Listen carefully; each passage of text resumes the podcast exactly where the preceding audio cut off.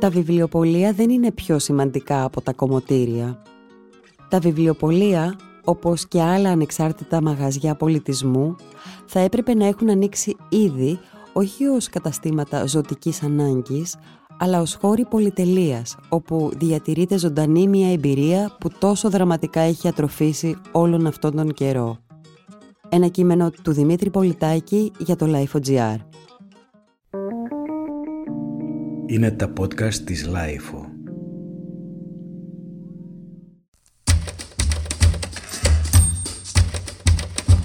Με διαφορά η πιο χριστουγεννιάτικη εικόνα που μπορώ να ανακαλέσω από τα τέλη του περσινού Δεκέμβρη είναι μια βόλτα σε κάνα δυο βιβλιοπολία του κέντρου, όχι από τα μεγάλα όπου γινόταν χαλασμός. Και αργότερα το ίδιο απόγευμα ένα γιορτινό κοκτέιλ έξω από ένα take away στο όρθιο και με τη τσάντα με τα βιβλία αναχείρας. Για λίγο είχαμε ξεχαστεί και νομίζαμε ότι ήταν κανονικά Χριστούγεννα.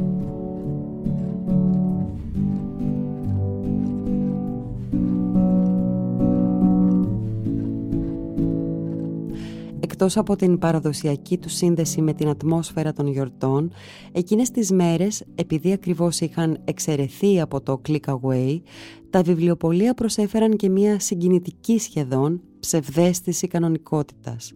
Ένα μέρος όπου μπορούσες να μπεις μέσα, με τη σειρά σου και με μάσκα, μέσα πάντως, και να περιεργαστείς τα προϊόντα στα ράφια. Ήταν μεγάλη χαρά του χαζέματος σε ένα φιλικό χώρο, σε ένα περιφερειακό ανεξάρτητο μαγαζί από αυτά που πληρώνουν βαρύτερα το τίμημα του lockdown ανεξαρτήτως προϊόντος. Υποθέτω πως πολύ σύντομα θα ανοίξουν ξανά τα βιβλιοπολία μαζί με άλλα μαγαζιά, οπότε δεν θα είναι απαραίτητες πλέον οι τακτικές εκκλήσεις του κλάδου και των απανταχού βιβλιοφίλων, όρος που μεταφέρει κάτι από παθολογία και εφετιχισμό, οι οποίοι ζητούν να συμπεριληφθεί το βιβλίο στα είδη πρώτης ανάγκης, όπως έγινε προσφάτως στη Γαλλία ή στην Ιταλία.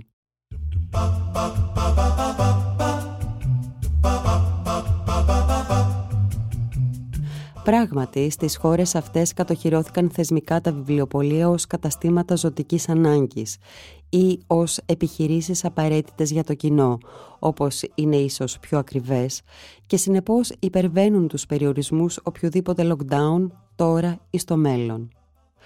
Και θα μπορούσε να έχει συμβεί και εδώ, όχι όμως επειδή τα βιβλιοπολία είναι πιο σημαντικά από τα κομμωτήρια και τα νυχάδικα, όπως περιφρονητικά στηβάζονται επιχειρήσεις που ξανά άνοιξαν ήδη και έχουν να κάνουν με τα στοιχειώδη της εξωτερικής εμφάνισης και όχι με την καλλιέργεια του εσωτερικού κόσμου.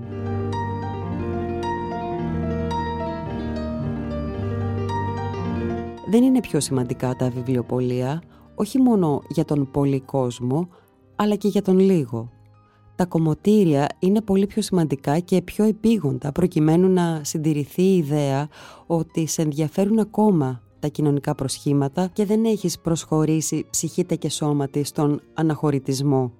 Η εστίαση δε ακόμα περισσότερο. Ούτε και νομίζω ότι είναι ωραίο να λέμε πως το βιβλίο είναι είδος ζωτικής ανάγκης και μάλιστα σε περίοδο έντονης κρίσης τα βιβλία δεν είναι ούτε μακαρόνια, ούτε χαρτί υγείας, ούτε φάρμακα. Μπορεί να ήταν τον περασμένο αιώνα. Στην εποχή μας, τον αγαπάς το βιβλίο και τον αγαπάς το διάβασμα δεν είναι απαραίτητα το ίδιο πράγμα. Υπάρχουν πλέον πολλοί άνθρωποι που το περισσότερο διάβασμα, αν όχι όλο, το κάνουν μέσω κάποιας οθόνης. Για τους υπόλοιπους μπορεί κάποιος καθησυχαστικά να αντιτείνει πως τα βιβλιοπολία δεν έκλεισαν ποτέ. Απλά ανέστηλαν προσωρινά τη φυσική λειτουργία τους, διατηρώντας όμως τη δυνατότητα να πουλάνε βιβλία μέσω παραγγελιών. Με άλλα λόγια, όποιος θέλει να διαβάσει, θα διαβάσει, είτε με ανοιχτά είτε με κλειστά τα βιβλιοπολία.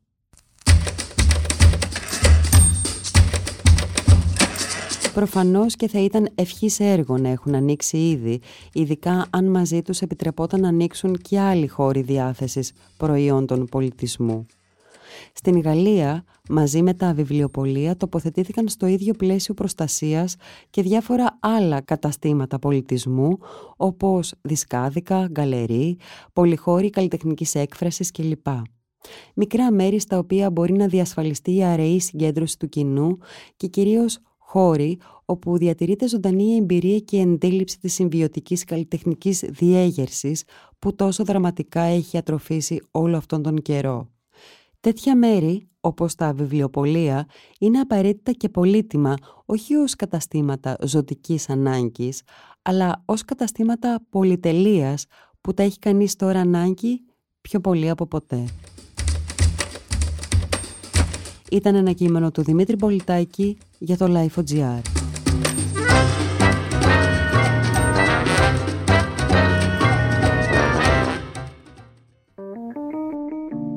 Είναι τα podcast της Life.